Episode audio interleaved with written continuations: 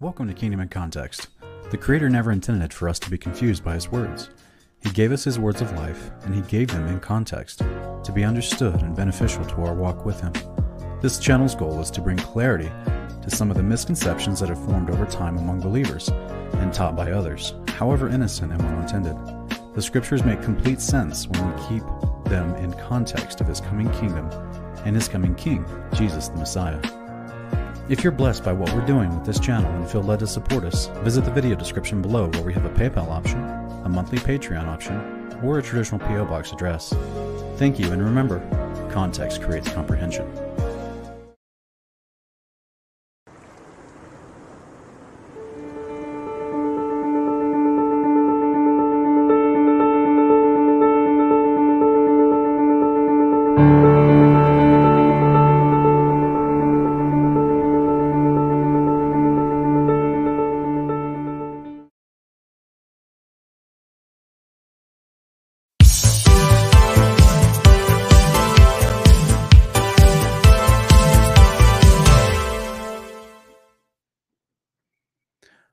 Welcome, fellow brave believers. I'm Sean Griffin. This is Kingdom Cast. You're watching this on Kingdom in Context, and I thank you for joining me again tonight.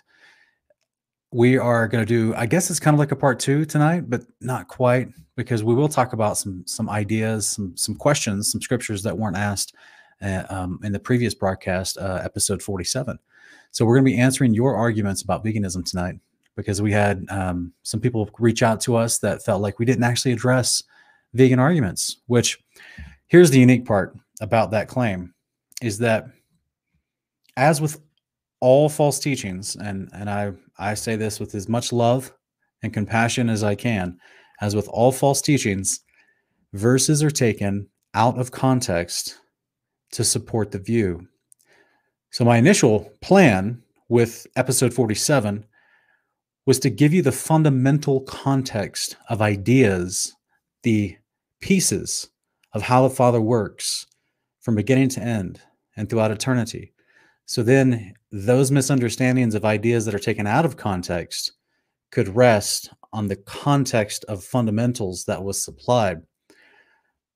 But as with some and certain types of, of doctrines, certain types of teachings that people are very passionate about because they've made an actual life change to follow the specific teaching they they don't like that style of approach. They don't like the idea that i instead of direct directly addressing a specific argument that they have worded as they like as they've had it worded to them originally when they came into this understanding and started thinking this way. If you don't sometimes what i've noticed um, in several years of, of addressing people's questions and trying to give them the, the you know context of scripture I've noticed that if you're not addressing that specifically worded type of question, the way that they were sold on that idea, then they don't want to hear anything else. And, and you can give them all the fundamentals about how the Father works, about how his law works, about how his priesthood works, about what his son's doing right now. You can give them, you can give them all the verses about it, but it doesn't matter because it's still just bouncing off their forehead. You have yet to you have yet to actually reach them, reach their heart, because they have put in their they have put as a as a guard to protect this philosophy that they've they've built this new lifestyle on.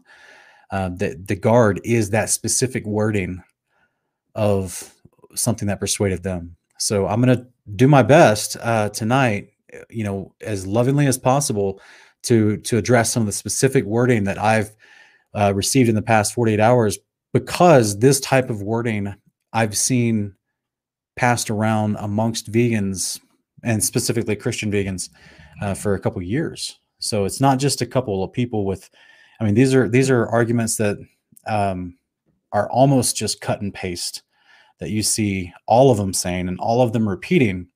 And if you're listening right now, I love you. That's what you should know. And this is not a personal slam against you if you hold this lifestyle. If you hold if you disagreed with all the scriptures that I presented the other night, it's not it's not about that. It's about at some point somebody has to bring the scriptures to the table to be considered and spoken about. So, um, because the what the Father has called in His Word as good, that's what I want us to know. That's my heart to, to teach. So this is where we try to address context.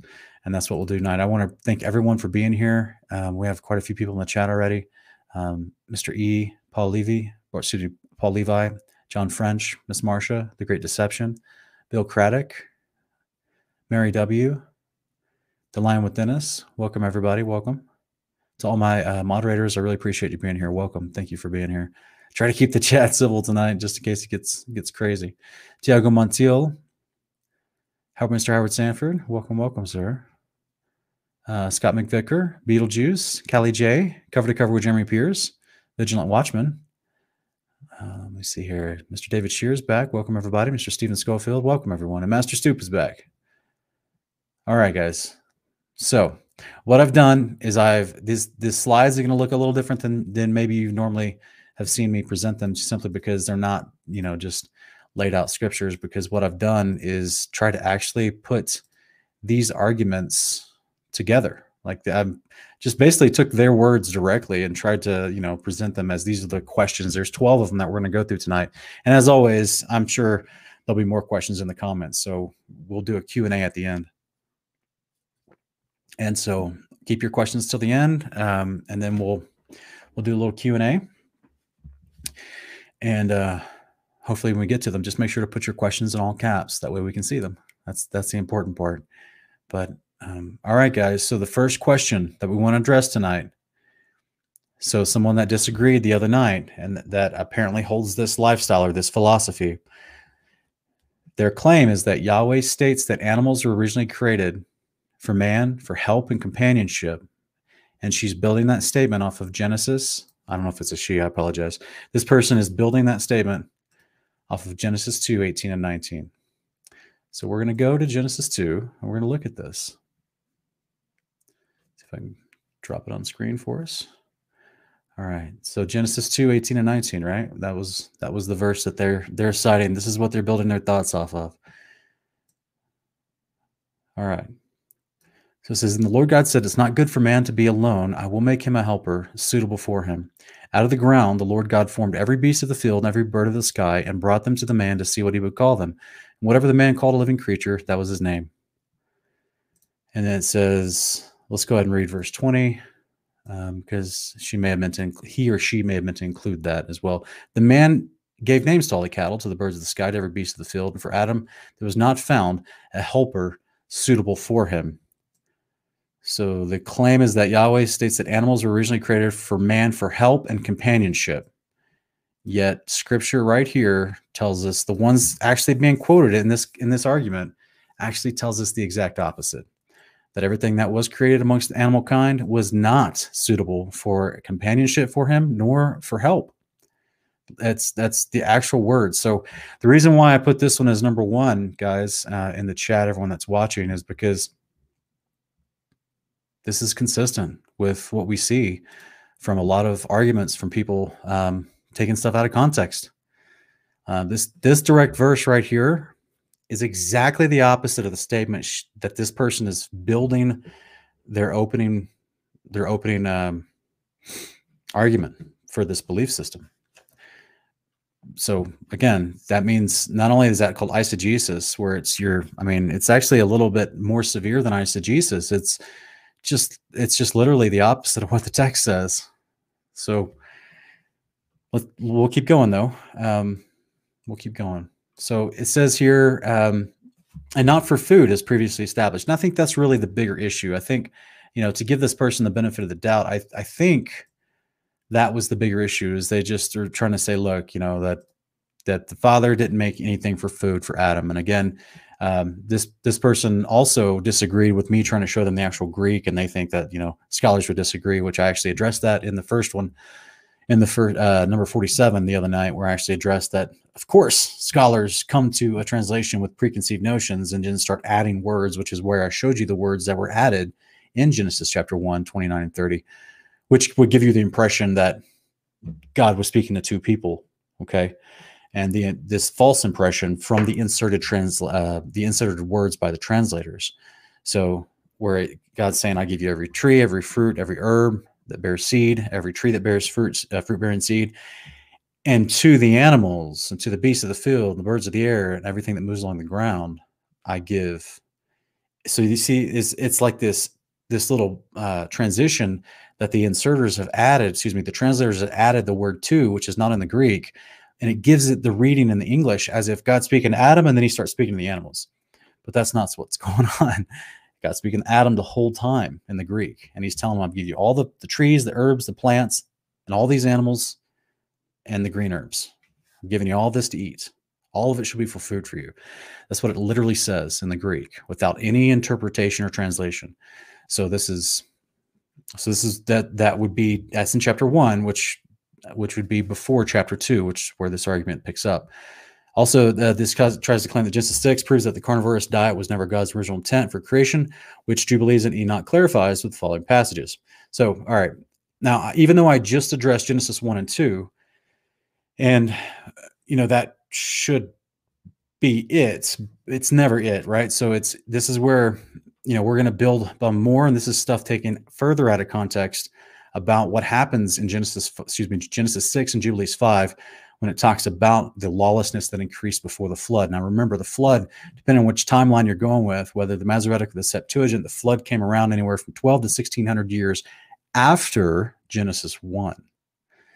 So what happens well, let's just read this real quick and we'll go to to the to back to Genesis and look at it. Okay, so it says uh, the the argument is that that this type of lawlessness that was happening um, that's expounded upon in Genesis 6 and Jubilees 5 is that all flesh corrupted its way, cattle and beasts and birds, everything that walks in the earth, they corrupted their ways and began to devour each other.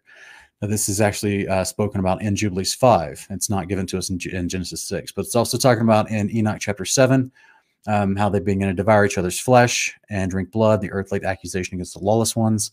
Um, and then, of course, God steps in with this famous statement in, in Genesis 6 7 uh, that he's going to destroy everything. But yet, even within that, there's a caveat, right? There's a contextual caveat. When God steps in and says, I'm going to destroy everything that has breath, uh, that has air in its lungs, basically, that has the breath of life in it off the face of the earth. But then in the same chapters, six, seven, and eight, we see him instruct Noah to save all these animals as well as eight people. So he doesn't destroy everything that has the breath of life in it, right? In its nostrils. It's this is where we need context, guys. We you have to read context to understand where something is a is a phrase, a turn of a statement, like a metaphor, an idiom, or analogy, or if something is a is a direct literal statement. This is why we read the rest of the chapter, read the fullness of the chapter, we look for context. But before we get to Jubilees 5 and Genesis 6 and Enoch 7, talking about the lawlessness and the cannibalism and the animals turning on each other leading up to the flood, let's go back to Genesis 4, about anywhere from 12 to 1500 years before the flood. And we're going to look at what Genesis 4, which is also parroted in Jubilees chapter 4. I'll look at what it says about what's about, you know, pertaining to meats and sacrifices and so we've got this famous passage here, right, where Adam and Eve had children, had Cain and Abel. And um, Abel was a keeper of the flocks, and Cain was a tiller of the ground. So Abel, he, he kept the animals and tended to them. Cain grew food from the ground like a farmer. Came about the course of time, Cain brought an offering to the Lord uh, of the fruit of the ground. Me, I'm sorry, I'm gonna make this bigger so it keeps, I'll get this better here. But Abel, on his part, brought of the firstlings of his flock and of their fat portions. And the Lord had regard for Abel and his offering. But for Cain and for his offering, he had no regard. Now, this is, I just want to be clear here because I've taught on this previously. This isn't about Cain. This isn't saying that God just chooses meat over vegetables. No, Cain, Cain didn't bring enough. In fact, if you actually look in the Septuagint, it explains better. Cain did not bring his first fruits properly in the right amounts. This is why it says he didn't divide rightly and therefore his his offering was not accepted. Abel did bring the right first fruits of his flock. Um, and guys, when it's saying right here the firstlings of the flock and the fat portions, this is if this is out of Leviticus. This is this is the law of God. I've taught on this for two years. This is the law of God. This to, to even mention he's bringing the firstlings, Deuteronomy 18, and then to bring the fat portions thereof, also in Deuteronomy 18, because the fat portions they're the you know these are the ones that are they're chopped up and specifically diced up as Leviticus uh, chapters one through seven expound upon for different reasons. But also you would have the priest who would be Adam in this occasion. He receives and eats of the best portions of the lamb because that's a part of the the actual offering that's brought forward. That the priest would eat of his portion. There's a there's a burnt offering that goes to the father, the priest eats of his, you know. And so this this is a this is a process that's already being followed because this is what we see being taught in the garden, guys. Let me go here real quick. I didn't even plan to do this, but it's coming to mind. So let me bring it up real quick.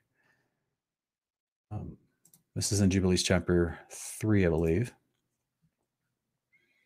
So we'll go here. Let me bring it on the screen for us to look at. All right, so can everyone see that? It's in Jubilees chapter 3. All right. So this is after Adam and Eve were created, and then they were placed into the Garden of Eden, which was a separate geographical location from where they were created from the dust of the earth. And it talks about how in the first week of the first Jubilee, Adam and his wife were in the Garden of Eden for seven years, tilling and keeping it. We gave him work. We instructed him to do everything that's suitable for tillage. And he tilled the garden and was naked and knew it not, was not ashamed. He protected the garden from the birds and the beasts and the cattle and gathered its fruit and eat and put aside the residue for himself and for his wife. So he's already having to tend to wayward animals that needed guidance. This is the concept of husbandry. So it, he's already in a position where the animals, if left to their own devices, will not do do what they're supposed to do. Right? They would take care. They would eat up too much of what was to be eaten up. So he is to take care of them. He's to tend to the animals as well as the fruit and eat and put residue for himself and his wife, which are first fruits. He's going to put aside the residue. This is what he's being taught. And this is where it says, We instructed him. This is the angel um, narrating the book of Jubilees on Mount Sinai for 40 days, talking to Moses. He's explaining to him the history of the patriarchs of where the Torah, the law of God, even came from. This is the whole narrative of the book of Jubilees. Is where did the Torah come from? Which is the behavior of God given to mankind. Adam was the first man. Adam and Eve were the first of mankind. They were taught the behavior of God.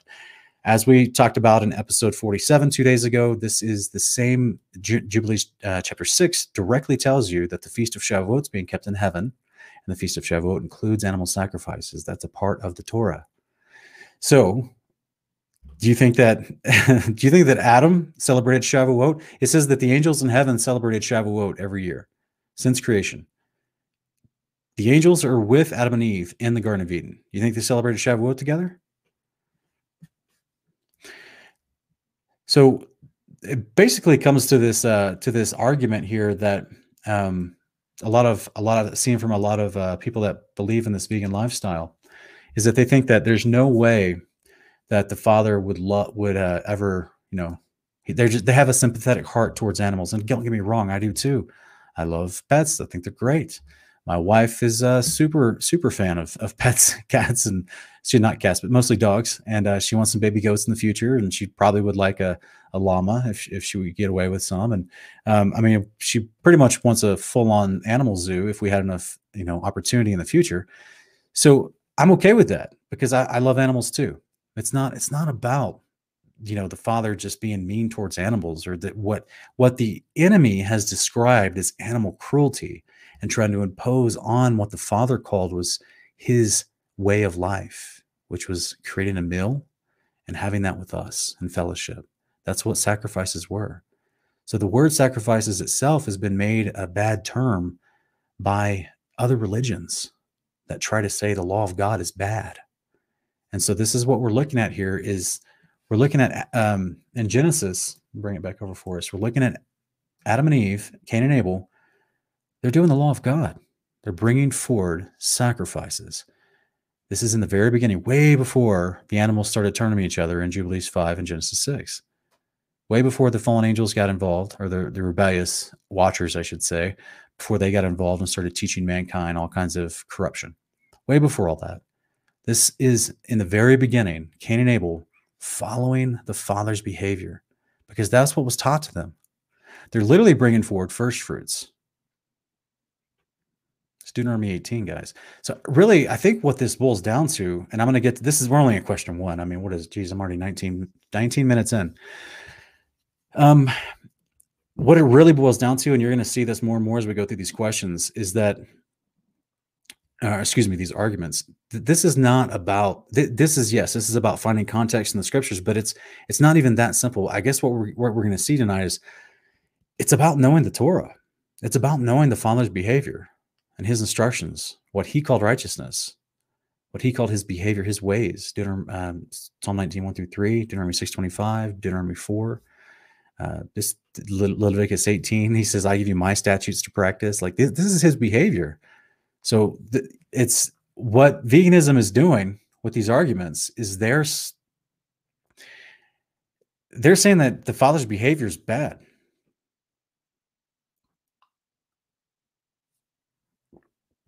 That's the deception, guys. That's what I'm that's why I felt like it was finally time for me to address this topic. So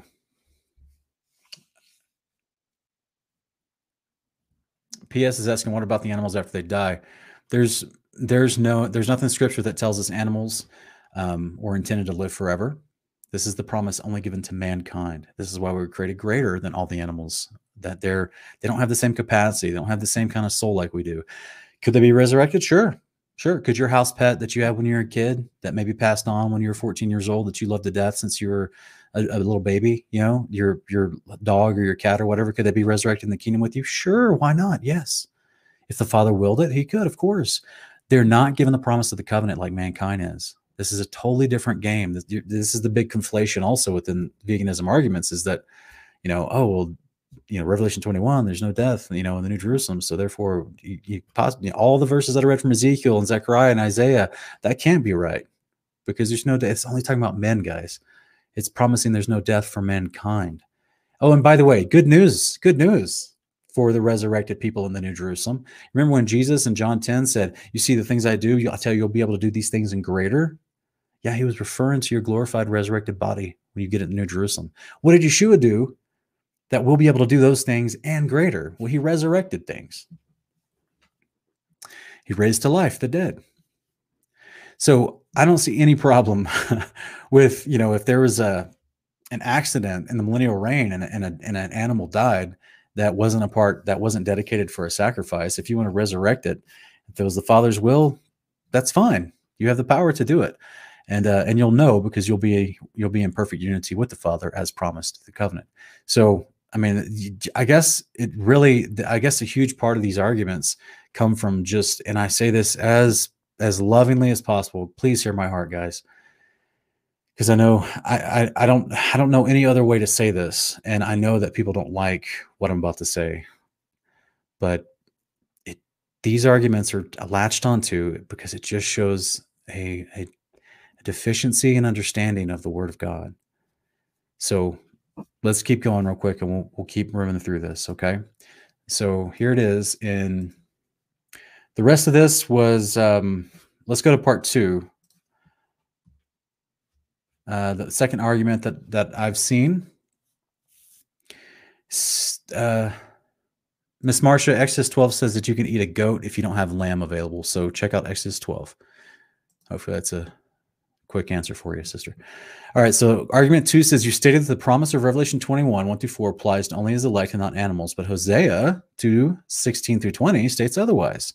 And it shall be in that day, says Yahweh. And this is the person, according to Hosea 2, it shall be in that day, says Yahweh, that you will call me my husband and no longer call me my master, for I will take from her mouth the names of the Baals, and they shall be remembered by their name no more. And in that day I will make a covenant with them with the beasts of the field, with the birds of the air, and with the creeping things of the ground. Bow and sword of battle I will shatter from the earth to make them lie down safely. Um, so as always, let's let's check. Let's check the first of all. I would say the very last statement is wonderful context for us to let us know what this covenant is. It's a covenant of peace, that there will be no war because animals, ecosystem, and all the the migrant life of animals are drastically affected by war, just like mankind. So this is could be exactly why that statement was in there. The father saying he'll take the bow and the shatter of the battle of war from from the land.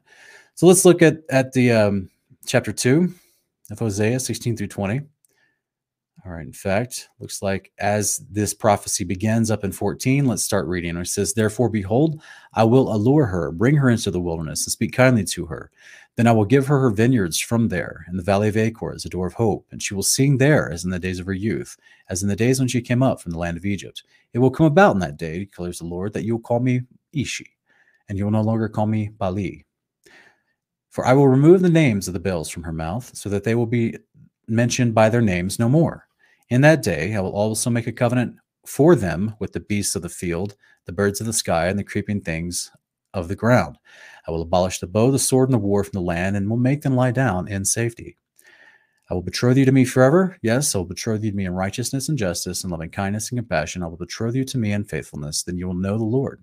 It will come about in that day that I will respond, declares the Lord. I will respond to the heavens, and they will respond to the earth. The earth will respond to the grain, to the new wine, to the oil, and they will respond to Jezreel. I'll sow for her, I will sow her for myself in the land.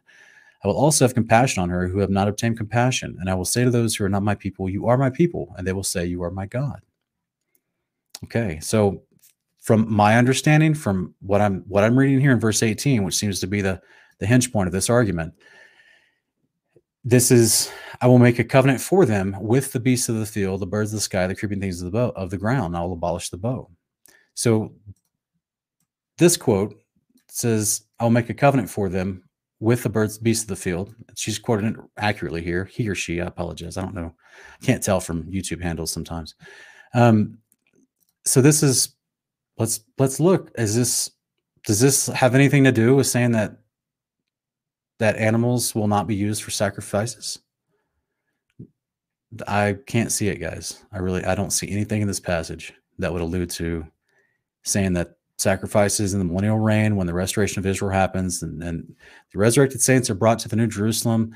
I don't see anything that says that the animals themselves will no longer be an ingredient in the law of God that's used and, and kept throughout the millennial reign when Israel is restored. Let's go to other passages where Israel's restored. Let's look at some of these things. Um, what's a good one? 35. Zion's happy future. It's the New Jerusalem. Um, it's either this one and 32.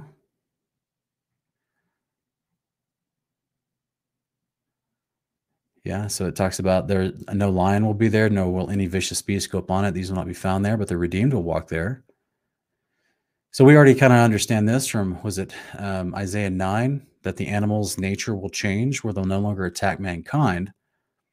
Which to me that also could fit in Hosea 2:18 as well, right? I'll make a covenant with them uh, for them with the beasts of the field. Uh, so there's no war and there's no dangerous animal, you know, to be thinking of. Um, it's actually 11:9, where it talks about the um, the cow and the bear will graze, the young will lie down together, the lion will eat straw like the ox, the nurse nursing child will play by the hole of the cobra, the weaned child will put his hand on the viper's den. They will not hurt or destroy in all my holy mountain, for the earth will be full of the knowledge of the Lord as the waters cover the sea.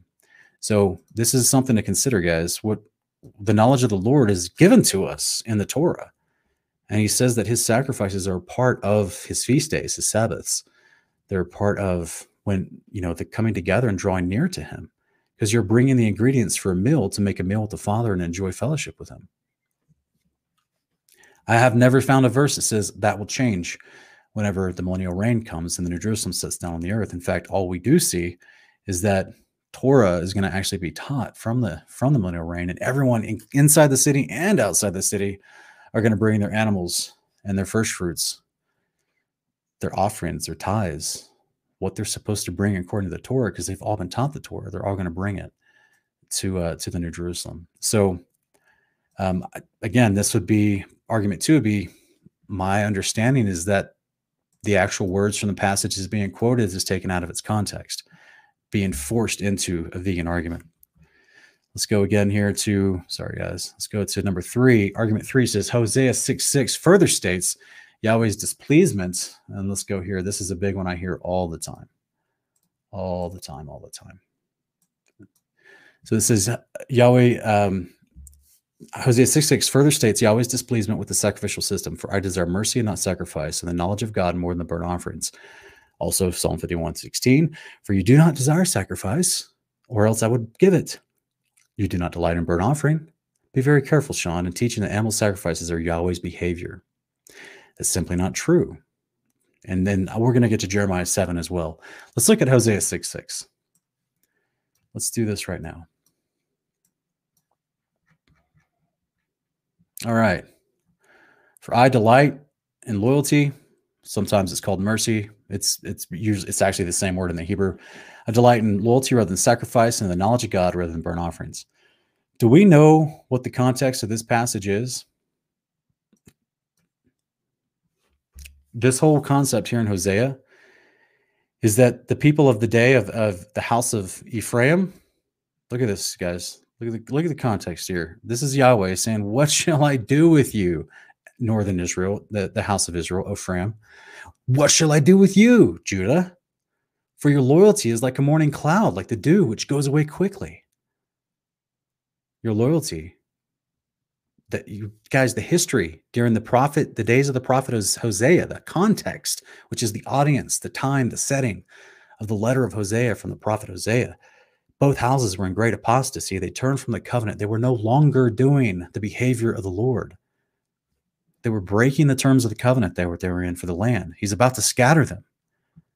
And he's telling them but here's the thing, guys. If you if you haven't studied the middle part of the Bible, you'll you won't see that they were worshiping the Baals of the high places, but they still had the temple going. They still had Levites giving sacrifices all the time and doing the law of the Lord, but they were whoring. They went a whoring after other gods. This is why Yahweh calls it that, because they were still sacrificing to Yahweh, but then they were also doing all this other stuff to these other gods as well at the same time. In fact, if you read um, you know, 100 years after Hosea, in the days of Ezekiel, chapter 8 and 9, you see that they were actually doing worship to false gods in the temple of God and still doing sacrifices. And they were actually bringing in uh, people that weren't even Levites, and weren't even circumcised, nor in heart, nor in flesh, nor of the right descendancy of Levi. Mm-hmm. They're bringing in false priests and doing worshiping false gods, as well as sacrificing Yahweh at the same time in the temple.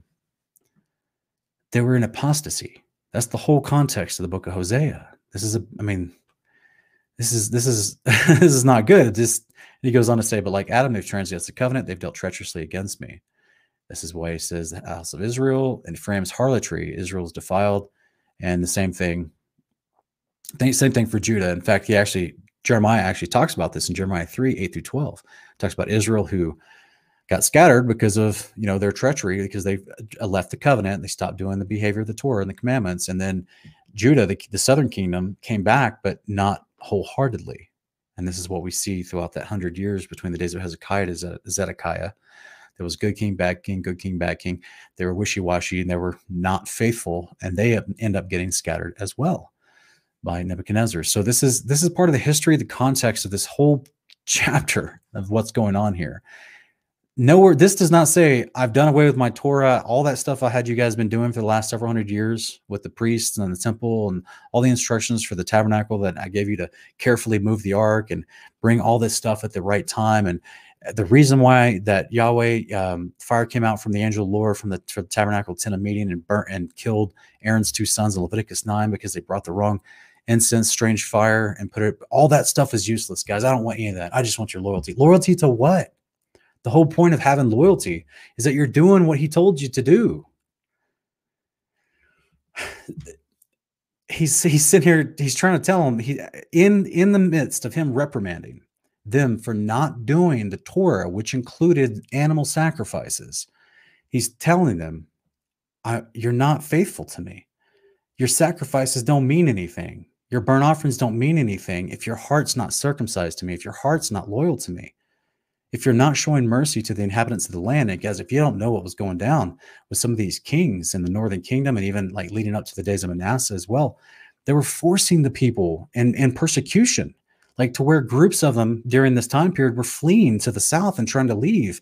Many of them went down to Ethiopia. Some of them were killed by the Edom, Edomites, and it was just they were being they were under oppression from their own governmental system, from the corrupt kings of the house of Israel the house of Judah this the father is in no way changing what he called eternal in the book of leviticus he's literally calling out their duplicity and their hypocrisy and their double-mindedness their their bad behavior he's calling that out because just like today you can go through the motions and you can you can wear tzitzit and you can not work on the sabbath and you can you know i'm saying you can go through the motions and and you know tell people that they need to do the torah but if your heart isn't circumcised to the father what are you doing?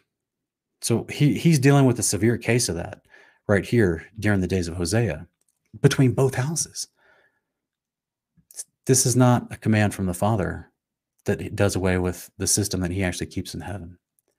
So let's keep looking here. Uh, Jeremiah 7 21 through 24. Let's go there because the claim is Jeremiah 7 21 through 24 clearly states that the sacrificial system was not originally part of his covenant with Israel. This is where I say we we we must learn the Torah, folks. We must learn the law and the prophets. This is this is how we disciple. Step one in your discipleship. You, you've got to learn the law and the prophets. All right, so Jeremiah 7, 21 through 24. Um, the argument is that it clearly states sacrifices were not part of it. So let's let's read it and let's see. Thus says the Lord of hosts, the God of Israel, add your burnt offerings to your sacrifices, eat flesh, for I did not speak to your fathers or command them in the day that I brought them out of the land of Egypt concerning burnt offerings and sacrifices. But this is what I command them, saying, Obey my voice, and I will be your God. You'll be my people. You will walk in all the way which I command you, that it may be well with you. For yet they did not obey nor incline their ear, but walked in their own counsels and stubbornness of their evil heart, and went backward and not forward. So he's saying, I brought them out of the land of Egypt he says, For I did not speak to your fathers or command them in that day that I brought them out concerning burnt offerings and sacrifices. That's right. You guys remember Exodus 19? That's, I mean, that's the first moment he actually starts speaking to them in mass. Obviously, through Moses and Aaron, he already told them, like, guys, we're in Exodus 12. Okay, let, let's just do this quickly, one one step at a time here. All right, so look, Exodus 19, midway through the book. This is he brings them third month, beginning third month. He, he assembles all the Israel that came out of the Exodus from Egypt, assembled at the base of Mount Sinai. Moses goes up the mountain several times. The Father speaks. It's like a booming voice. You remember the people had to get ready three days ahead of time and wash themselves in their clothes and get ready. And they were like, "Yeah, we hear your words. All we'll say we'll do. In fact, let let you just speak to Moses because we're this is terrifying." This whole moment right there, he's telling them, "If you will indeed obey my voice." You should be my own possession among the peoples, for all the earth is mine. Well, guys, look look what's going on here. Look at the look at the bottom of this. Look at the bottom of this chapter.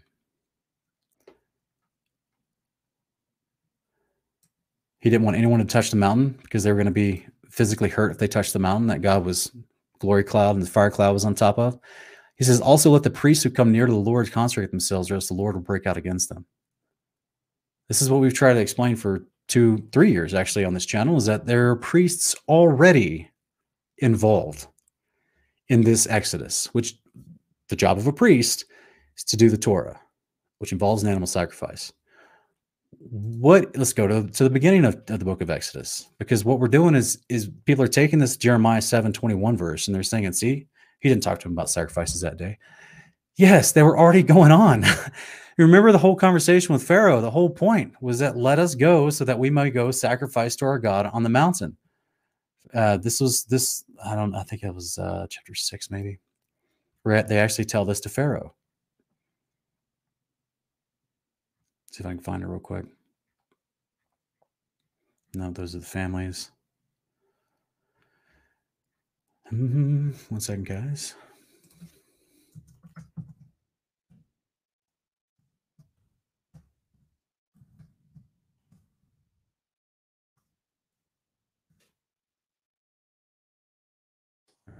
in chapter eight, I guess. I was off by a chapter. Okay. So this is the part where Moses and Aaron, they're actually telling Pharaoh, let my people go so they may go serve me. What were they going to go do when they went out to serve me? And this is actually the word worship. So let's, this is the word worship, right? They're going to go worship me. And this is actually a milk and meat that I've been meaning to do is the actual definition of the word worship in Old Testament scripture. There's several different several different uses of it. Um, so this is to work and to serve him. What do they do when they get out there? Their whole the whole purpose of them to go out there is to do what? They right after that Exodus 19 moment, what do they do? The priests, the elders, Moses and Aaron, two of the priesthood, the elders, they go in Exodus 24 and they actually set up an altar and they and the whole congregation celebrate Shavuot. And this, of course, is uh, Hebrew Exodus 3.18. This is actually the verse I was truly looking for.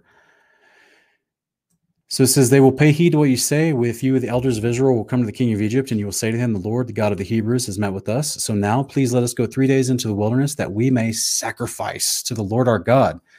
Um, this has always been going on, guys. This is why Abraham is doing sacrifice. Just Genesis 4, as we talk, Adam and Eve and Abel, Cain, they're doing sacrifices. This is an eternal instruction. This is what they're doing in heaven. This is why Jubilee 6 tells us the angels in heaven have been keeping the feasts since creation began. So this is the same instruction that's passed on to mankind to practice on the earth. That's that's what this is all about, guys. Um, let me check the chat. I'm sorry, I haven't checked the checked the chat in a minute.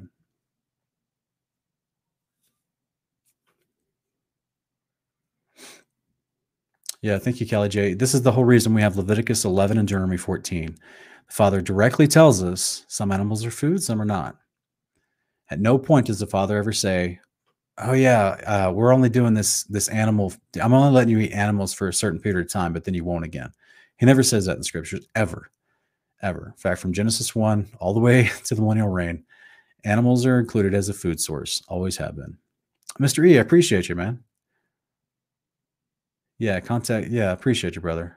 Hopefully they're a blessing to you. Thank you for the super chat.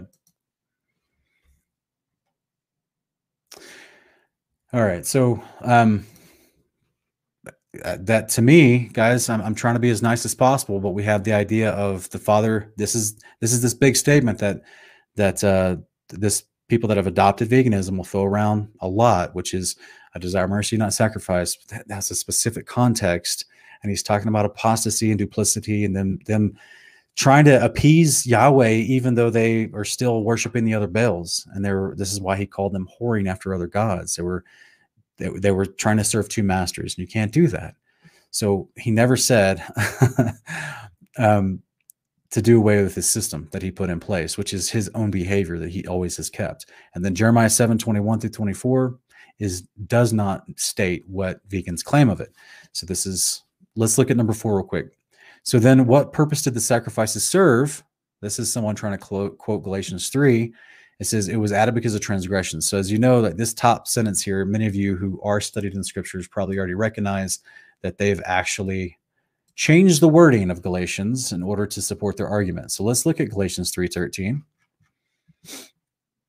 And by the way, yes, I have read Galatians, just in case people are wondering. So Galatians 3:13. Um, was that the quote? Yeah, I think they got it off. They, were off a little bit.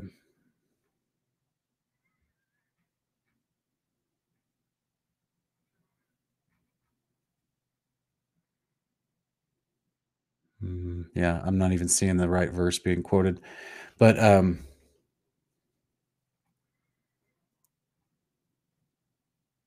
I'm trying to remember. Is it is it in three or four? Let's look at it real quick.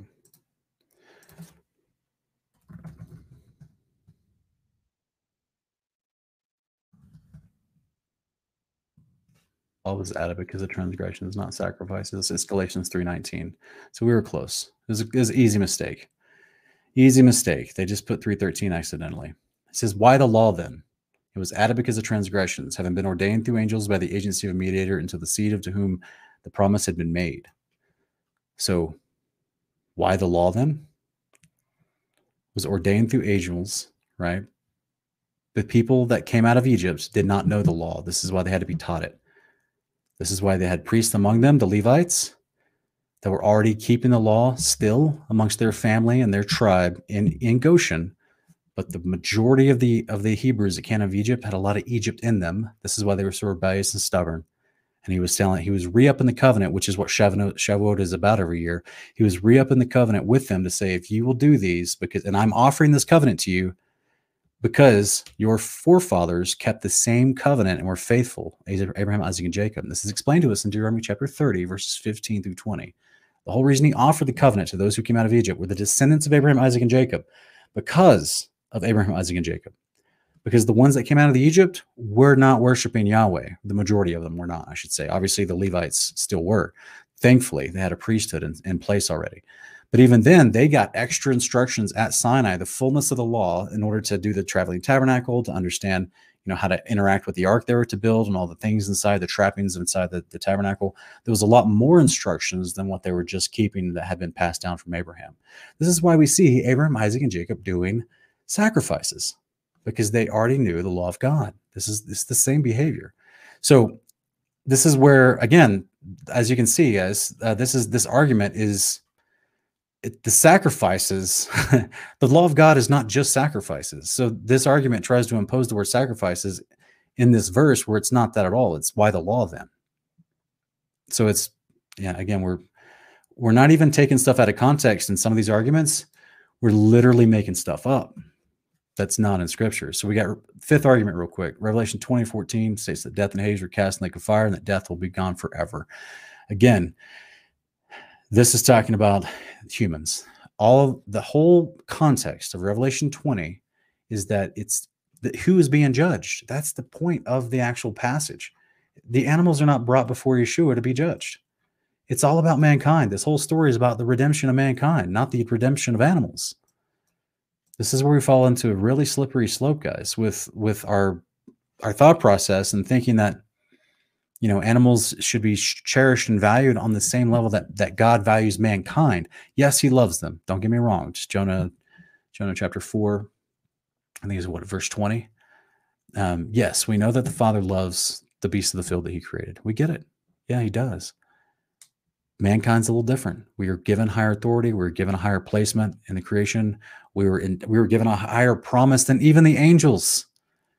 So this is the promise of the covenant that applies to man. It doesn't apply to the angels. It doesn't apply to the, the fish in the sea. It doesn't apply to the birds in the air or the beasts of the ground or things that crawl along the ground. It doesn't apply to any of that. That it they get to enjoy all the benefits of mankind stepping into the promises of the covenant. So this is why. All right, first of all, I'm going to go to that. It's in Romans chapter 8, but this is why in this whole passage here that's being quoted, it's not talking about animals. This is why this this insertion, this eisegetical concept is being forced into the text that's not there. It does not promise eternal life for animals. But why would the entire creation be excited? Because they get to benefit and reap the benefits of us coming into to the sons of God be revealed. Um, right here it says, for I consider that the sufferings of this present time are not worthy to be compared with the glory that's to be revealed to us, for the not to animals, to us. For the anxious longing of the creation waits eagerly for the revealing of the sons of God. For the creation was subjected to futility, not willingly, but because of him who subjected it, in hope that the creation itself also be set free from its slavery to corruption into the freedom of the glory of the children of God. For we know that the whole creation groans and suffers the pains of childbirth together until now. So this is the point. This is why it goes on later to say, even we ourselves groan within ourselves, eagerly waiting for our adoption as sons, the redemption of our body. The whole creation is waiting for the resurrection so that the saints of God can rule with Christ on the earth and there's peace on the earth because the animals and the ecosystem of the earth is being assaulted right now because of unrighteousness. So this is it, it all has to do with the covenant given to man. None of it's given to animals. Neither are the benefits. Uh, we already went over Isaiah uh, 11 earlier, same concept. Um, this is actually, let's go to Ecclesiastes 3.19 because it does not say that the animals have the spirit of God living in them just as we do. So that's, me start. Let me read the, let me read the claim. I'm going probably too fast.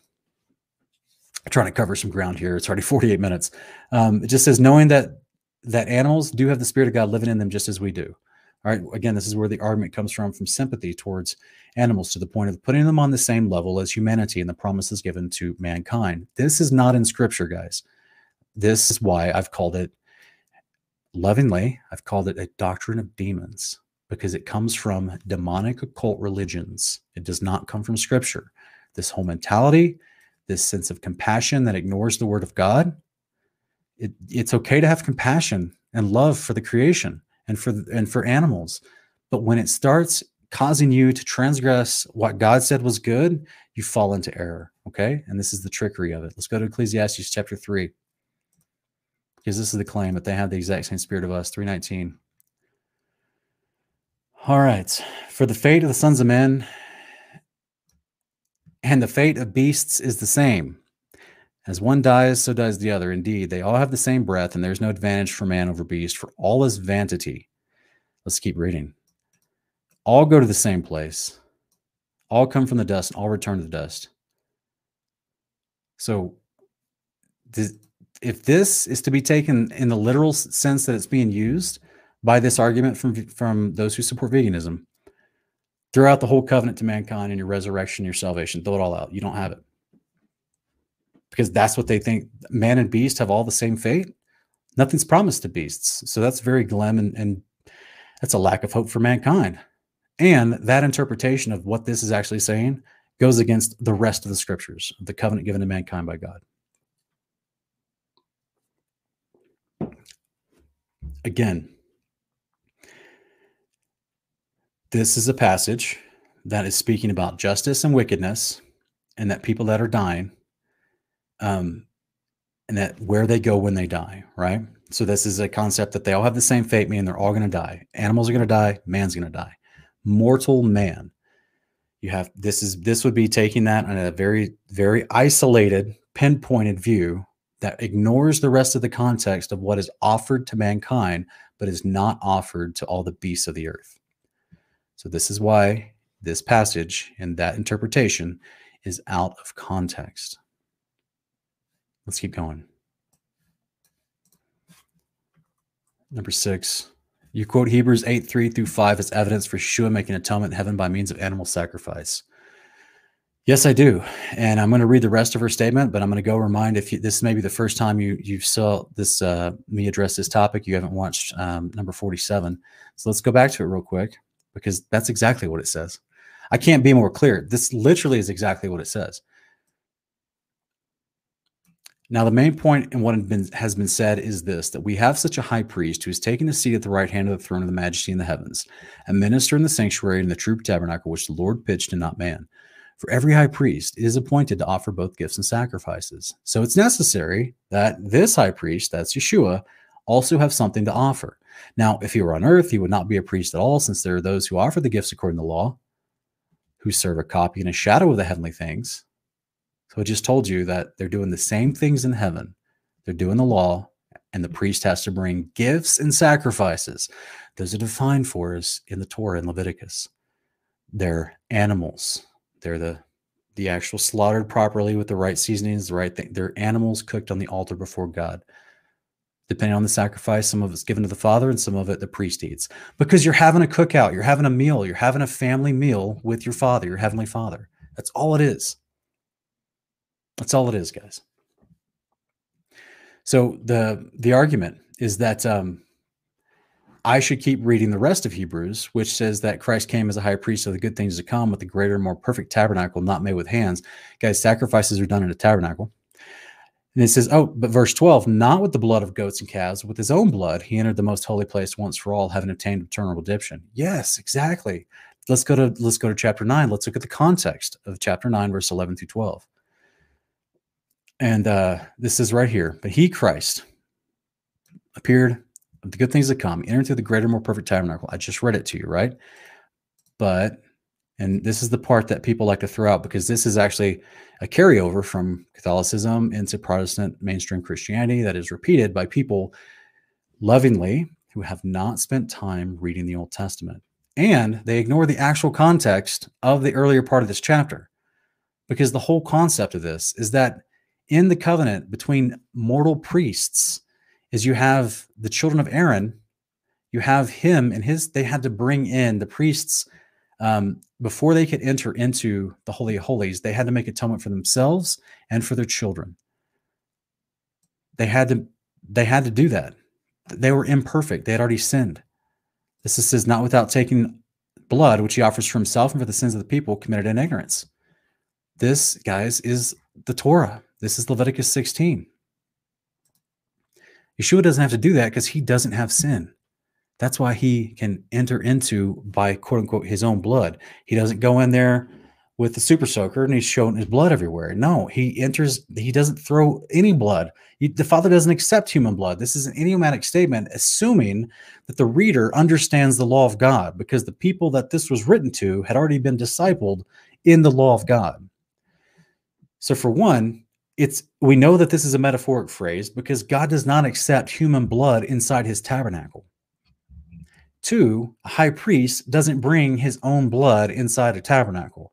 That's him saying, because of his purity, his perfect obedience, he enters in through his own blood. That was a, it's an it's a metaphoric reference to the blood of the bulls and the goats and the calves that were brought in through their pure blood, which is exactly why there was a qualifier for which ones could be chosen and brought into the tabernacle.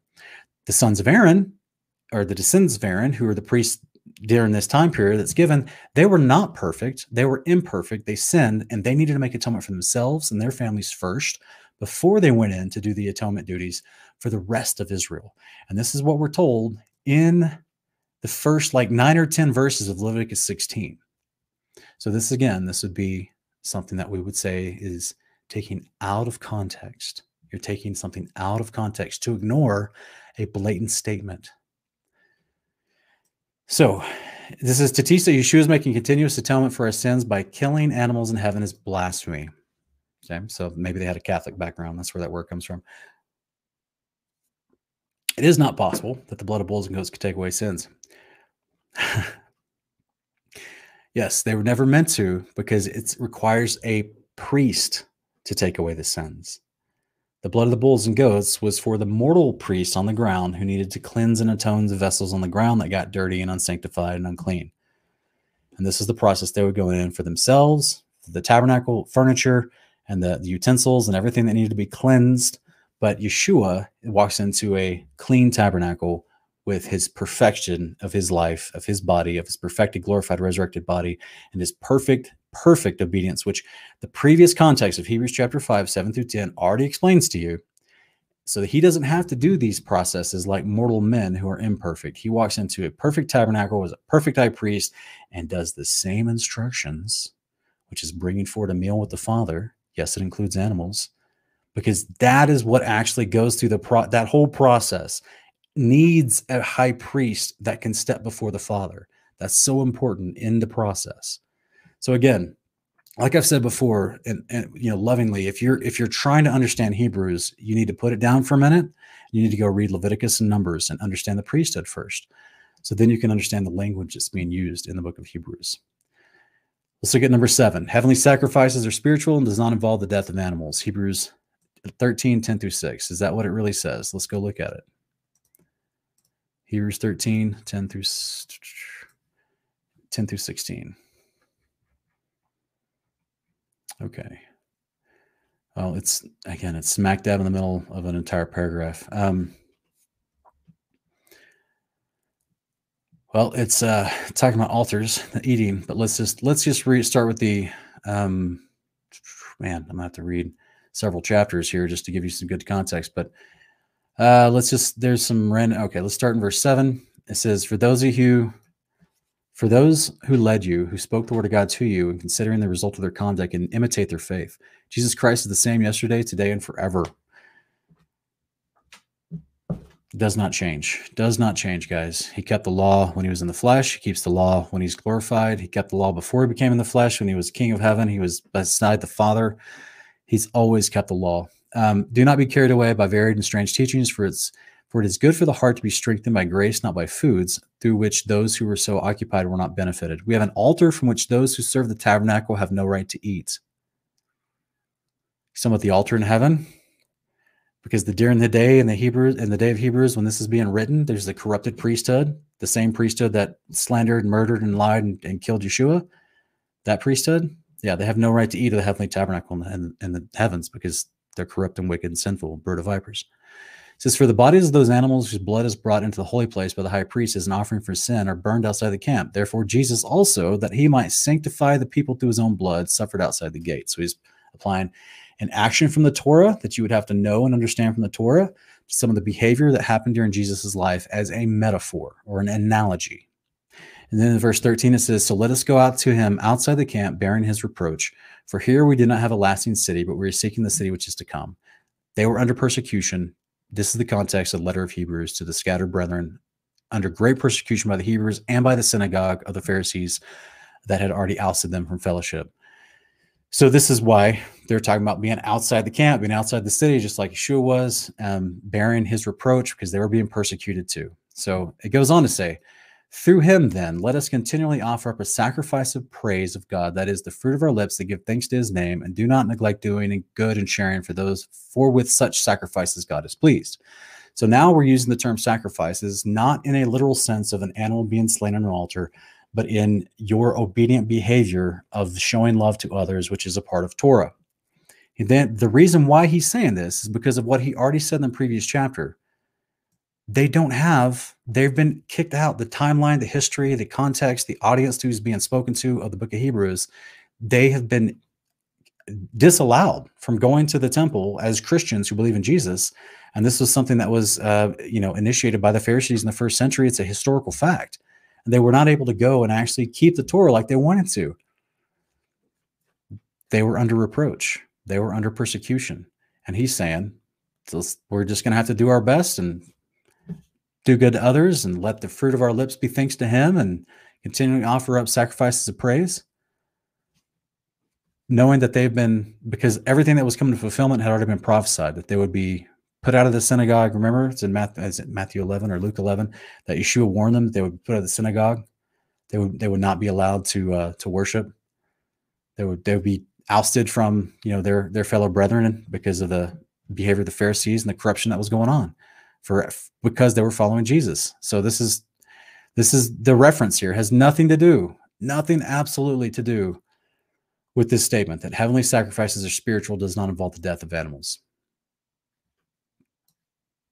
it doesn't. It's just again something taken out of context. Um, this is a quick one. Israel. Uh, some of the claims is that when Israel left Egypt, the Father only gave them manna. They when they complained, about wanting meat, the father became angry and sent a plague upon them. Um, he actually gave them quail, not just the fact that he gave them quail in addition to the manna. And this is where the person says, well, the quail made them sick and they got plagued because they were complaining. It, so therefore they try to apply that story meaning that oh see it's bad you know it's bad that you eat the meat and the father did this because he didn't want them eating meat he just wanted to give them the, the bread of heaven the bread of angels guys like I read earlier, Exodus chapter 3, chapter 7, chapter 8, the whole point of them going out of Egypt and going through the Exodus was to go out and sacrifice to God. What are you sacrificing? The manna from heaven hadn't fell yet. Wasn't even mentioned when they were told to, to go tell Pharaoh to let them go and go sacrifice to their God. They were going out to keep a feast day. They were going out to keep Shavuot, which includes a sacrifice. Just as we talked about episode 47, Jubilees chapter 6, Angels in heaven do the same thing every year. They keep Shavuot, they sacrifice. So, number nine, eating animals is the result of the anger of the Father.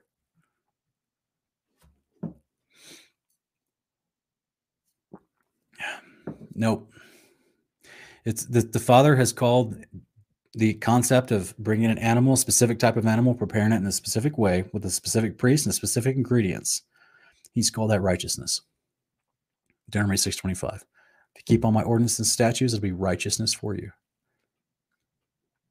It's not because of his anger. Guys, did you know there's sacrifices of joy? There's there's animal sacrifices of thanksgiving and praise. Leviticus chapter 2. Again, many of the folks that hold these arguments lovingly, please spend time in your front part of your Bible. The, law and the prophets are very important to understand so that you don't fall prey to some of this bad stuff, this bad doctrine that's just ripped right out of context. Number 10, Jeremiah 8 states that the lion pen of the scribes wrote falsely. Guys, I, I've seen this not just used for, for the vegan argument. I see this particular chapter, Jeremiah 8 thing brought up for all types of false teachings that that you can't support with scripture, but they just say, well, I, I you know, you don't know what it says because we got the lion pen of the scribes. We don't know what it originally said. That could have been changed. so the Jeremiah 8 states that the lion pen of the scribes wrote falsely. And Ezekiel 20 says the Father give commandments that aren't good. Let's go to Ezekiel 20. The lion pen of the scribes, guys, not only was that circumstantial to Jeremiah's day because they were, yes, yes, the, the lion pen of the scribes, they tried to to make insert uh, changes to the text of the law of God. Jeremiah is in the in the generation about to be invaded and scattered in the days of Baruch. Nebuchadnezzar's coming in with the Chaldean army, the Babylonians. But the book of Ezra, which happens a couple hundred, uh, hundred something years later, and they come back from captivity, he rewrites all of the books through the inspiration of the Holy Spirit with other pro- with other uh, scribes, and, and dictates them properly. So the statement in Jeremiah 8 is a, almost 200 years before the days of Ezra, and this is a completely different context to time period. All the manuscripts were restored by a priest that the father trusted as a high priest and a prophet. Jeremiah 8 is no longer, you, guys. I, I, the reason I say that is because when people keep bringing up Jeremiah 8, you can now look to them and say, that is completely out of context. That whatever problem was Jeremiah was talking about in Jeremiah 8 was was fixed in the days of Ezra. Now, granted, I've done I've done uh, videos on the first century Pharisees have tried to take stuff out of the Greek Septuagint to hide Yeshua, so we have a new problem now. But they didn't take it. They didn't change all the law of God to, to make sacrifices something that God never said because it was always a part of it. It's always there. Let's go to Ezekiel 20 real quick and let's look at this. Um, thanks for bearing with me, guys. We're almost done. We just got a few more, but I want to do due diligence on this so that folks understand um, these arguments. They're just they're just not good. They're everything's taken out of context. Everything is um, it's either taken out of context or just not in the words, or it's inserted where it's just not there, and it's just it. Yeah, I I really struggle with it. Um, this is why I don't normally do a show like this, right? I would rather just uh I would rather just um I guess do a debate maybe on something like this, but um and I'd rather and this is why instead of addressing all these, that's why the whole purpose of my first show was simply to show you the foundation so that these arguments won't make sense to you anymore when you actually understand the foundation of how God's eternal law actually works. There was priesthood, um, it, will help you understand Hebrews, help you understand millennial reign better, and help you understand Genesis 4 with Adam and Eve and Cain and Abel, and help you understand passages like Jubilee 6. You understand why the angels saying they keep Shavuot in heaven. How does that work? Why does the kingdom of God, which is the kingdom of heaven, come down and they're doing sacrifices inside?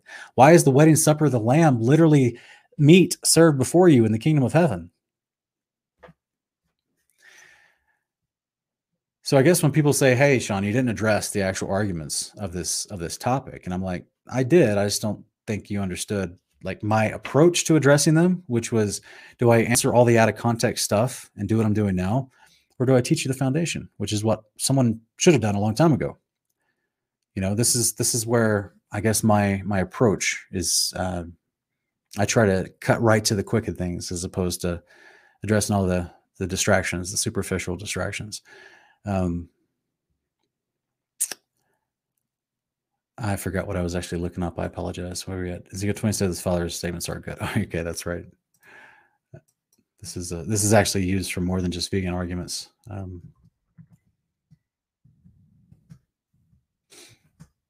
can't remember the exact verse in Ezekiel 20.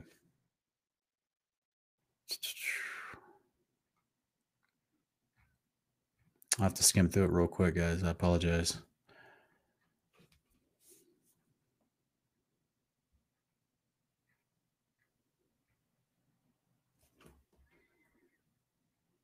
He's just talking about rebellion for the most part. That he'd given them good, he'd given them the law, given them Sabbaths, um,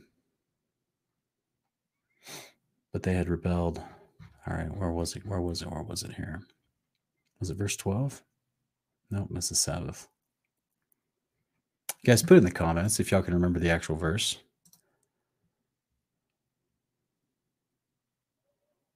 Uh, Benjamin K is asking, why don't we celebrate the feast or keep the commandments? I don't, I don't know, brother. Uh, we do, as best we can in the dispersion as prophesied. So we we do. My family does.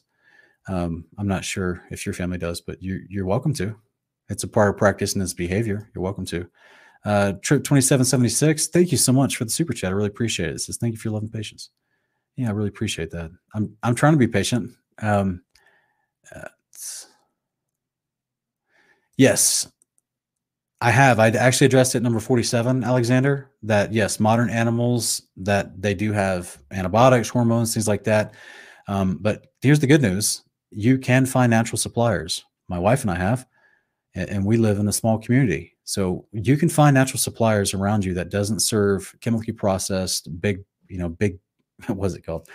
Um, you know, big beef. I don't know if that's the term or not. Big beef. It's like big pharma, but um, but you can find local suppliers of you know hormone free, antibiotic free uh, beef and lamb. You can. They're everywhere, all across the country in every state.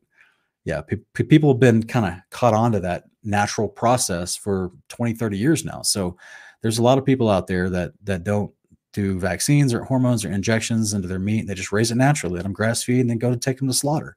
You can find clean beef. It's that should not be um, that should not be an excuse, in my opinion, but that's you know that's brought up a lot. So yes, I did address that last time. So yeah. By the way, um, SDAs, I think Ellen White and also one of their lead founders were both vegetarian of SDA. So this is why your friends trying to make you vegan from from SDAs. Yeah, that's par for the course. Oh, thank you, Becca. I really appreciate it. Um, yeah, thank you. I'm trying. I'm trying. I really appreciate your super chat. And Miss Marcia, you too. I appreciate your super chat. Thank you so much.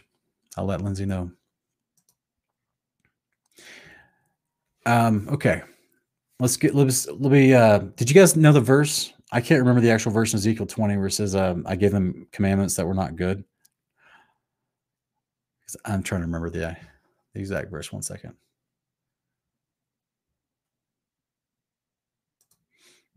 I think it was, I thought it was verse 12, but I was wrong.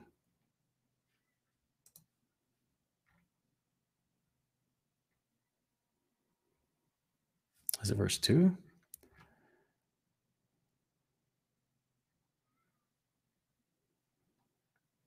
I don't like there to be dead air, but I'm trying to I just want to trying to read and and keep up with the chat at the same time. Because basically, he's saying right here in um, verse 16, can you guys see this? I don't know if you see, this or not. He's saying right here in verse 16 that uh, the people that he brought into covenant, the children of Israel brought out of, out of Egypt, that they rejected his ordinances, his statutes. They did not walk in them. They even profaned his Sabbaths, for this heart continually went after them.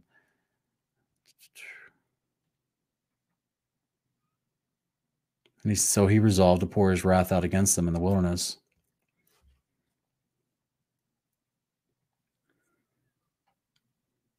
Where was that verse? Guys, if y'all know, put it in the comments. Because I, I, I used to have it uh, memorized, but I don't anymore, apparently.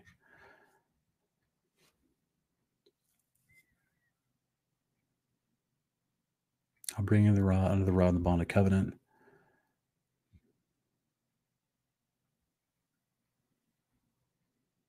Yeah, I'm not seeing it anywhere.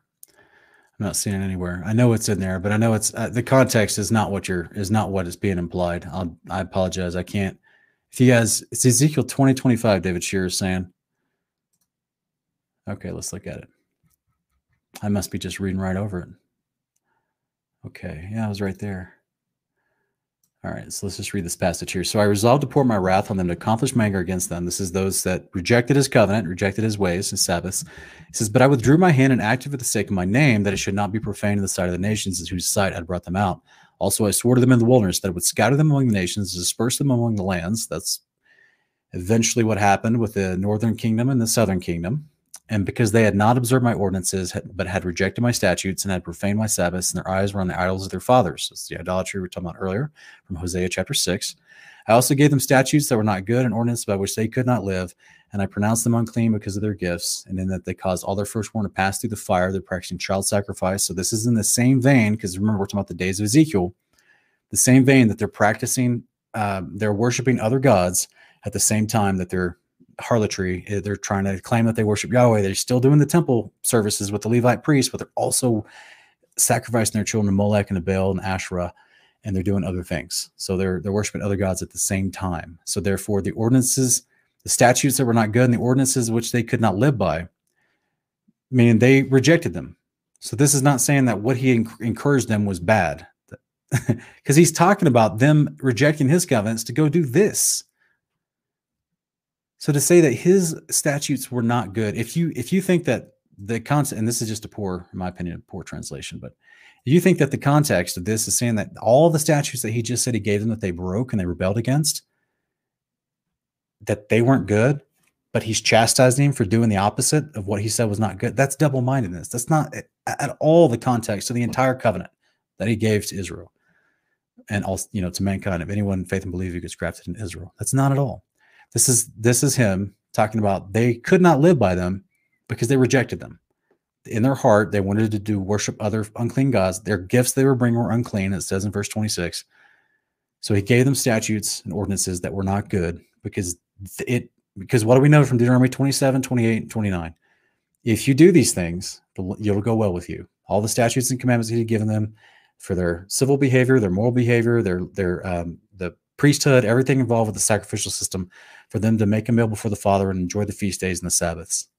Everything that's being previously mentioned in the in the verses above verse 25, they rejected.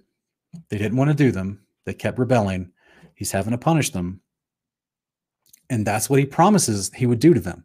Leviticus 26 and Deuteronomy 28 and 29. And if you don't do what I told you, all these commandments that you agreed to, the covenant that you agreed to, and that you re up every year at Shavuot, then bad things are going to happen to you. And that's exactly what he's talking about. That's that's all it is. It's just the wording sounds weird. So, um, again, he's not getting rid of all the future prophecy about his law being kept in the in the millennial reign. He's not saying that his covenant that he made with Abraham, Isaac, and Jacob and all of Israel was bad. This is a very poor translation or very poor interpretation and eisegetical insertion of opinion to support veganism of something that has nothing to do with it. Revelation 21 tells us there'll be no more death. We're to be dishonest with ourselves if we say the animals will not be included. No, we're not. We're being contextual with the text. But that's simply all it comes down to. Like I said before, the, the promise of eternal life and no death is only promised to mankind. All right. So that's uh that's basically all I got. I'm going to try to address some of the questions that were here uh, in the chat. Yeah, we, we talked about this last um, on episode 47, Joy, that yeah, Jesus after his resurrection body, when he's glorified, which is the circumstance that the the arguments from veganism say that, you know, oh, in heaven, when we're all glorified at the resurrection, they say, oh, in heaven we won't need to eat meat. Well, Yeshua is literally eating fish right in front of his disciples in his glorified body before he ascends to heaven it's i mean he didn't need to eat meat but he did because he can because he's a real person. I think it also in addition to not understanding the covenant not understanding the torah the law and the prophets i think another big misunderstanding that supports veganism is the folks misunderstanding of what the actual resurrection is and you know what is promised to us uh, by god and to get an eternal body like yeshua received at the resurrection. It's a real body. It's a real body. In fact i had someone ask on our patreon um, guys, if you if you like what we're doing, want to go support us, uh, check out the Patreon link below. We also get a PayPal. But I really appreciate the super chats tonight. That's really a blessing to everybody. But we had someone ask through our Patreon just today. Um, I guess it was their daughter or granddaughter was asking them. And if you're watching, I, am going to address your answer right now and also write you back real quick. But she was like, "Well, when we oh, when we get to heaven, we have new bodies. Are we going to need to use the restroom? Because if we eat food, you know, like at the the wedding supper of the Lamb, are we going to all have to go to the restroom afterwards?" And I would personally, I would say no. Uh, and there's nothing in scripture that says one way or the other. For, for let me put just put that out there like this. Okay, there's nothing in scripture. There's in the Old Testament about how they had to bury their refuse in the and when they were in the desert, um, which is great hygienic practices. But you're you're on Earth and you have a body with a reproductive system, or excuse me, an excretory system that uh, pushes out waste that you can't be used. But I posit, since if if that's what we would do in heaven, then that's what we do in heaven. But I posit that we might not have to do that with our glorified body because it will make perfect use of all the because it's working perfectly. It's not it's not what we have now, which is corrupted bodies that can't process everything properly because we have all this natural things that are not perfected anymore in our bodies. So when we get our glorified incorruptible body, it's it's possibly um, we'll be able to process everything we eat and drink. And and uh, our skin is porous. By the way, I don't know if you guys realize that, but your skin is a is an organ as well, and it's porous, and it actually lets stuff out. That's why when you have uh, cystic builds up and things like that, you get acne and you get you know problems. You know, you get stuff that messes with the, the, the top of your skin layers. But what I'm saying is, I in my understanding of the resurrection body, if we do have to go to the bathroom, we'll take care of it properly. It won't be a big idea. But if it's it's a very strong likelihood that it may just our body, you know, consumes all of it internally and processes all of it naturally, and then it would just um, come out as air. Uh, in a sense, you know, the way it's designed to through through um, the natural pores of our skin. So that's uh, anyway. Just that kind of gets into some some speculation because it's not directly stated in the scripture, but that's my speculation. So.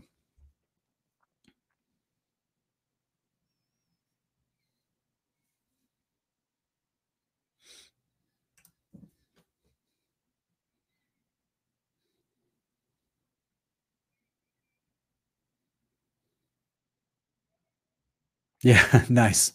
Yeah, in heaven we'll all be using Angel Soft toilet paper. That's great, man. That's like a dad joke right there. That's awesome. That's awesome, man. Put that on a t-shirt. Will we poop in heaven? Angel Soft.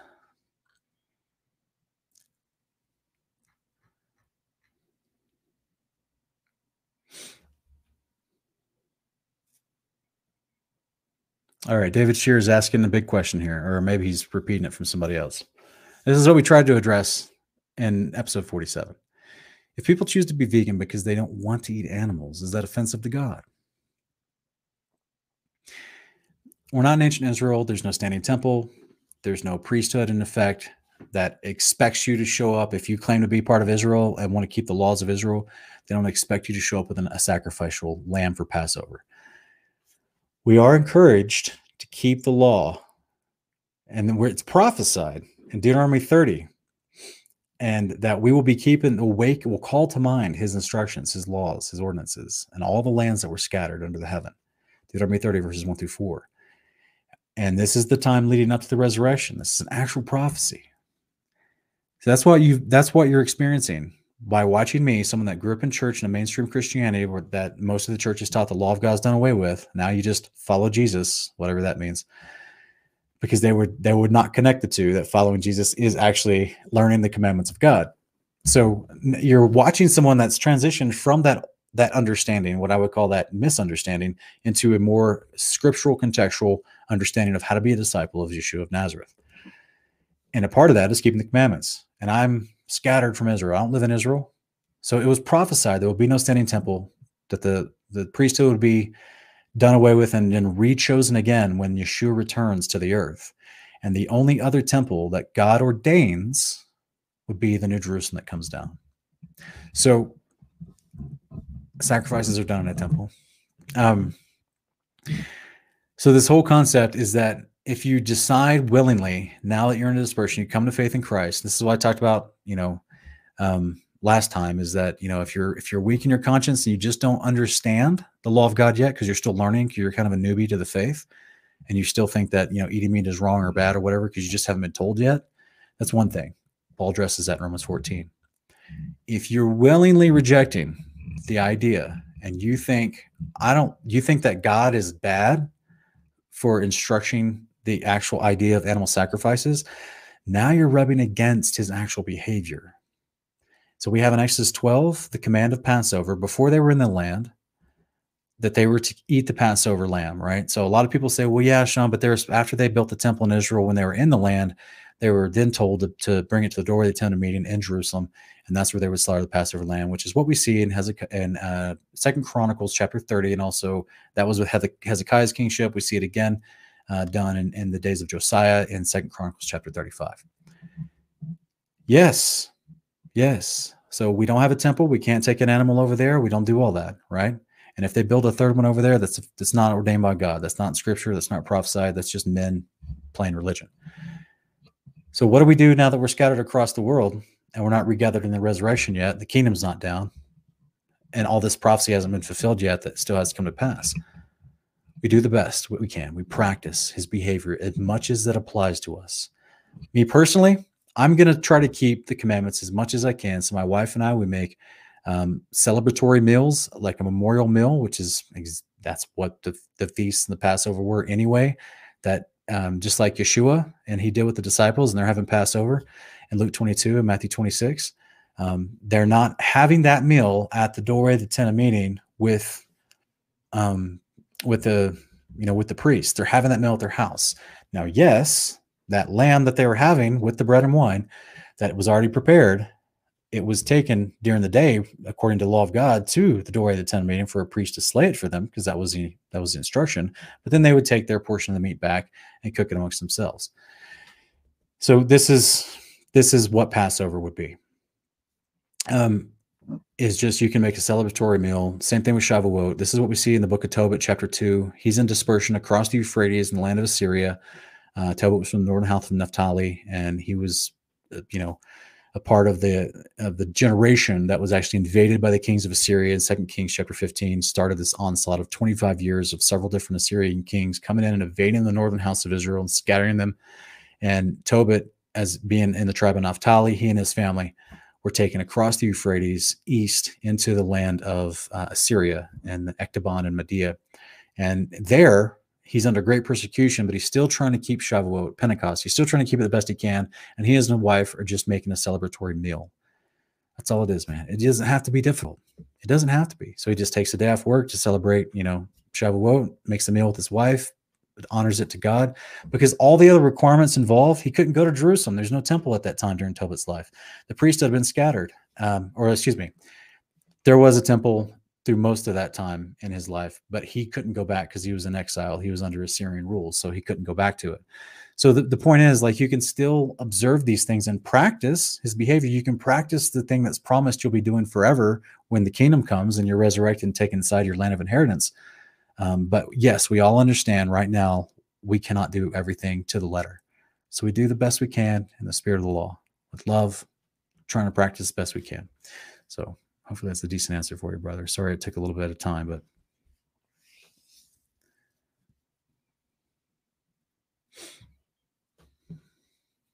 Okay, Vigilant Watchman is asking about um, Psalm Ecclesiastes 319. I think we already read that earlier. I don't know if you were if you you, you were here the whole time. We already read that earlier, but uh, also let's look at Psalm 7419 real quick. If I can bring this up. Okay.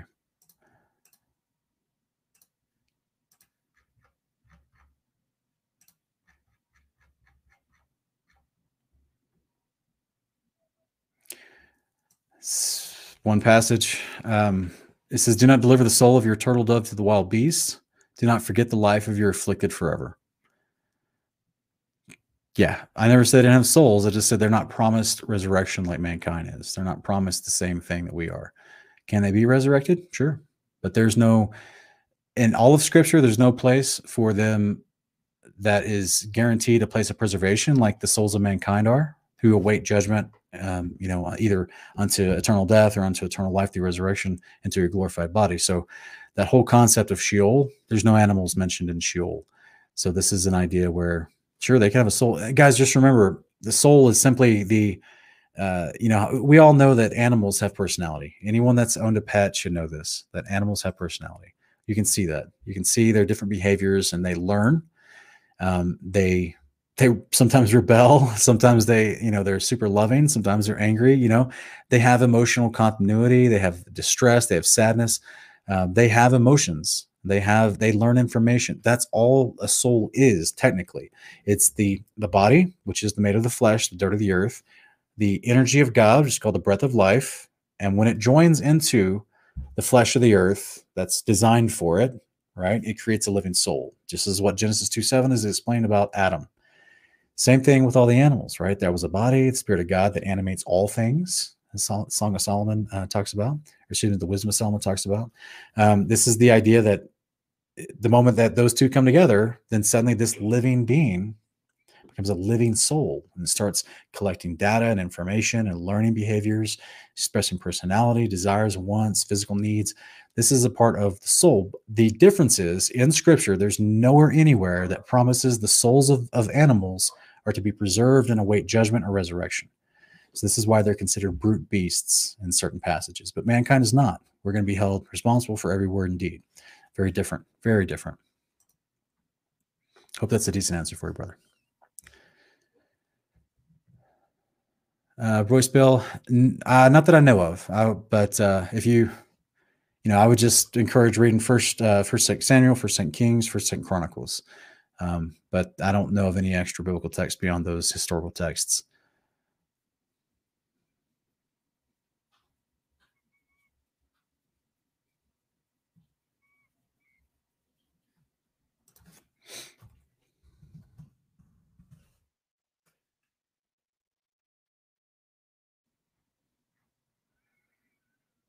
Okay, looks like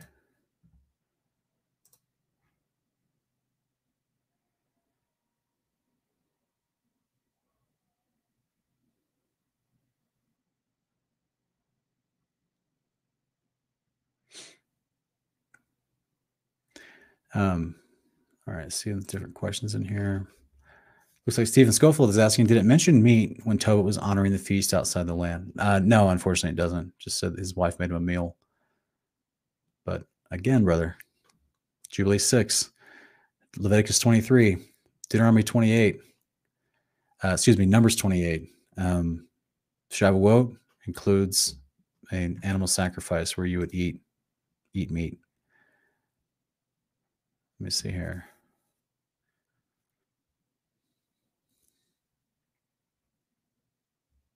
Um, Genesis 32 30. I'm pretty sure that's uh, we're talking about Jacob wrestling with an angel. He's, you know, for Jacob saw Panuel, the face of God. No, it's the face of Elohim. That's the, this is where we've always talked about the importance of understanding what the word Elohim in the Hebrew actually means.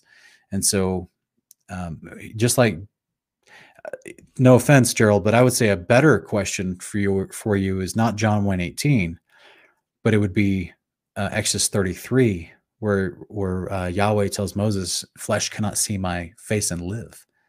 So that would be if what you think is being said in Genesis 32 30, that would be contradicted sooner than John 118. It'd be contradicted right there in Exodus 33. So, but that's not that's not the case anyway, because the word in Exodus 32 30 is the word Elohim. So let's just go there real quick. It's actually specifically Panuel, um, which is the name of an actual angel, but that's another conversation. So let's go there. All right, I'll pull this on screen for you, brother. So here in verse 30, it says, uh, So Jacob named the place Penuel, meaning seen the face of God. And the sun rose upon him just as he, I'm sorry, for he said, I've seen the face, I've seen Elohim, God, face to face, yet my life has been preserved. So this is the part we want to look at right here. Okay, brother, this is where you see the inserted, the translator has made this word God a big G God. But let's look at the text. It didn't say Yahweh. It didn't say, um, he says, For I've seen God. And the insert, the translator has to make a decision when they see this word in the Hebrew, Elohim, according to what they think is happening. They make a decision whether to capitalize the G or to put it lowercase. When they capitalize it, it can confuse people, right? It makes you think, oh, they've seen the Almighty God. But the word can mean little g God or a big G God. Well, well the, this is why little g God refers to divine beings or little g gods or rulers, mighty ones. This is the idea. This is why this word, little g God, Elohim, is used of angels. This is why he's not seeing the actual Almighty, the face of God. He wrestled with an angel of God. This is how God uses his angels to come down, Hebrews 1.14, to, to, to be ministers, to give messages to mankind. And this is what's happening in Genesis 32, verse 30. I hope that's a decent answer for you, brother we have to understand what does the word God mean and how it's used. All right, guys, we are running up on the end of the broadcast. I'll maybe take one more question.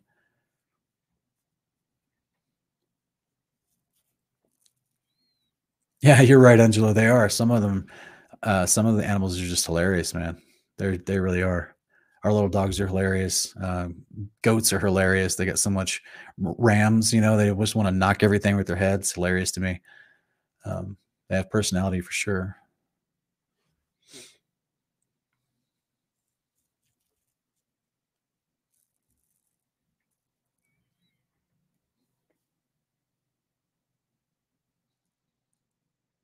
Okay, last question, guys. Um, Royce Bell is asking, Was Moses was Moses always a Jewish priest? Did he always know he was from Israel? Yes.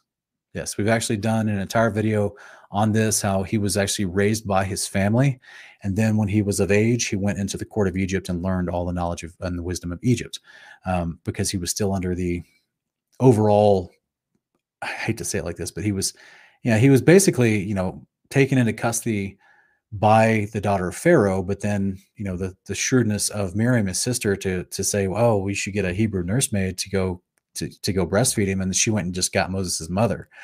And so then when you actually read Jubilees and Exodus and put them together, um, you actually see that Moses is he's he was raised in uh, at least to the age of 18 or 20, he's raised by his actual Hebrew parents who were Levites.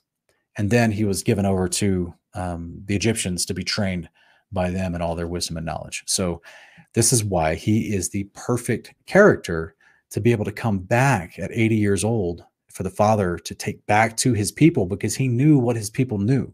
He knew what they were supposed, the covenant they were supposed to be keeping. Um, this is this is why he had internal conflict with seeing his own people, you know, being uh, under slavery and oppression, and being beaten by the by the whipmaster. So, but at the same time, it also gave him an incredible sophisticated nuance and and translator ability, if you will, to be able to translate cultures between the Egyptians and the Hebrews, knowing the problems by growing up as a Hebrew, but then being trained in the Egyptian court. We actually go over this in one of our kingdom portions. Um, it's called "Wicked and Adulterous Generation," and it, let me go let me go find that real quick, and I'll try to put that in the chat for you. My wife and I go over this with lots of scripture in one of our kingdom portions. So one second. Let me try to find that for you real quick. Because basically, we're just covering the first uh, six chapters of Exodus in this kingdom portion, and we talk about this exact question. So it's it's a good question. A lot of people don't realize. By the way, the word Jewish just means it just that's a word that's kind of morphed over time. Um, it just comes from um, the, the idea, what they would say in like the second temple period from the days after Ezra leading up to the Maccabees, they called it jewelry. This is something that kind of arose from uh, with the the people of the land that were coming back in during the days of the Maccabees, as well as the Greeks. They started calling the inhabitants of Judea that were actually Israelites. They called them the Jews, and then this, and because most of them were from uh, the tribe of Judah, from the the returning exiles from the southern kingdom. So there's that's that's a word that literally morphed from the tribe of Judah because inside the overarching tribe of Judah was Benjamin, Simeon, and uh, the some of the Levites that went into exile with the southern kingdom. So they were, they were mixed in. And actually, more than that, I actually go over this in my identity crisis video, um, which is why we see uh, someone from the tribe of Asher in the temple in Luke chapter two. So there's a there's a there's a lot to that word. I probably should do an entire morning cup of context just on that word. Um, but Moses knew he was raised as as a um, in, within a Levite family amongst his Hebrew brethren, and yes, he knew exactly the covenant he was supposed to be keeping, where he was from, and he this is why he was chosen by the Father because he had the knowledge to know what was going on and how to come back and, encourage the people to be in covenant with the Father. So let me drop this this for you, this link and you're welcome to check this out later if you like. Okay, brother, I just dropped it in the chat for you. Guys, I really appreciate everybody. I love, I appreciate your, um, your, you know, good questions tonight. I appreciate um, those of you who dropped a super chat. You're amazing, and you know, just continue to pray for me. Uh, we're working with Lighthouse, as you as you saw the intro coming in. We're we're doing everything we can to to get this ready to launch the way it needs to launch. So if you haven't already, please go over to our Facebook group for Lighthouse and uh, make sure that you go. Let me go to this real quick. I'll pull it on the screen for everybody. Make sure you go in here and sign up for this group because this is where we'll be, we'll be doing announcements. Uh, we're at 6,600 viewers or uh, 6,600 group members so far, and we'll be doing announcements on you know what's the group about in the in a few minutes, a few months. Excuse me, I said this wrong. I'm speaking way too fast. I apologize. In the coming weeks, we're going to be dropping more information, even with videos, some of the advertisements that we're going to be having before it launches to show little bits of the platform, uh, to show, you know, to give you more and more teasers about what it's actually going to be and how it's going to benefit you. And I'm already putting a lot of information um, in this group as well. So make sure you go check out this group if you're on Facebook. Join doesn't cost you anything. The whole purpose of the group is that if you're in there and i'm sharing stuff that that you like that you can then share on your social medias it help us get the word out and get around the suppression of the algorithms um, because people see you sharing it and then they'll come to the group and realize what is this new free speech platform that's going to be better than facebook and twitter and youtube? Like what in the world? That's a big audacious claim. What are you guys talking about? Y'all really think you can compete with compete with those guys? Yes yes, we can. We've got something pretty special and we're happy to present it as soon as we can. So we're still finishing it up and uh, we're getting close though. So I just want to encourage everyone, get you ready, get you excited because the idea is that if we can get 30 to 40,000 people waiting, like if we can grow this group to 30 to 40,000 people and the moment we launch, everyone starts coming over, it won't feel like MeWe. it won't feel like Parler because it, you'll actually start seeing people that you know, and you can come over and you you know start seeing activity, and people already be selling stuff and putting up videos, and you know. So we're working on that's part of what I do during the day is to help work on the pre-marketing launch for this. So pray for me that God gives me wisdom and guidance. I, I, am asking. Thank you so much. Um, it's just uh it's going to be benefit and it's going to be a blessing to all of us guys even the people that don't like me you're going to be blessed by it too. Even the people that are out there that slander me, that say that I'm such a horrible person, even the other ministries out there that for some reason don't like what I teach, they won't even talk to me or come on my show and they never return my messages um, to try to build bridges. All those people, they're going to be blessed by it too. And I'm happy. I'm happy that they will be because this is my heart for the body that we actually can provide blessing to not just believers, but the world because we're actually in a unique state right now in our country where we are that we've got encroaching government regulation, overstep, overreach, censorship, uh, Marxist agenda encroaching upon every person in this country and in other countries all over the world. We're in a critical time right now. Lighthouse is going to be what it sounds like.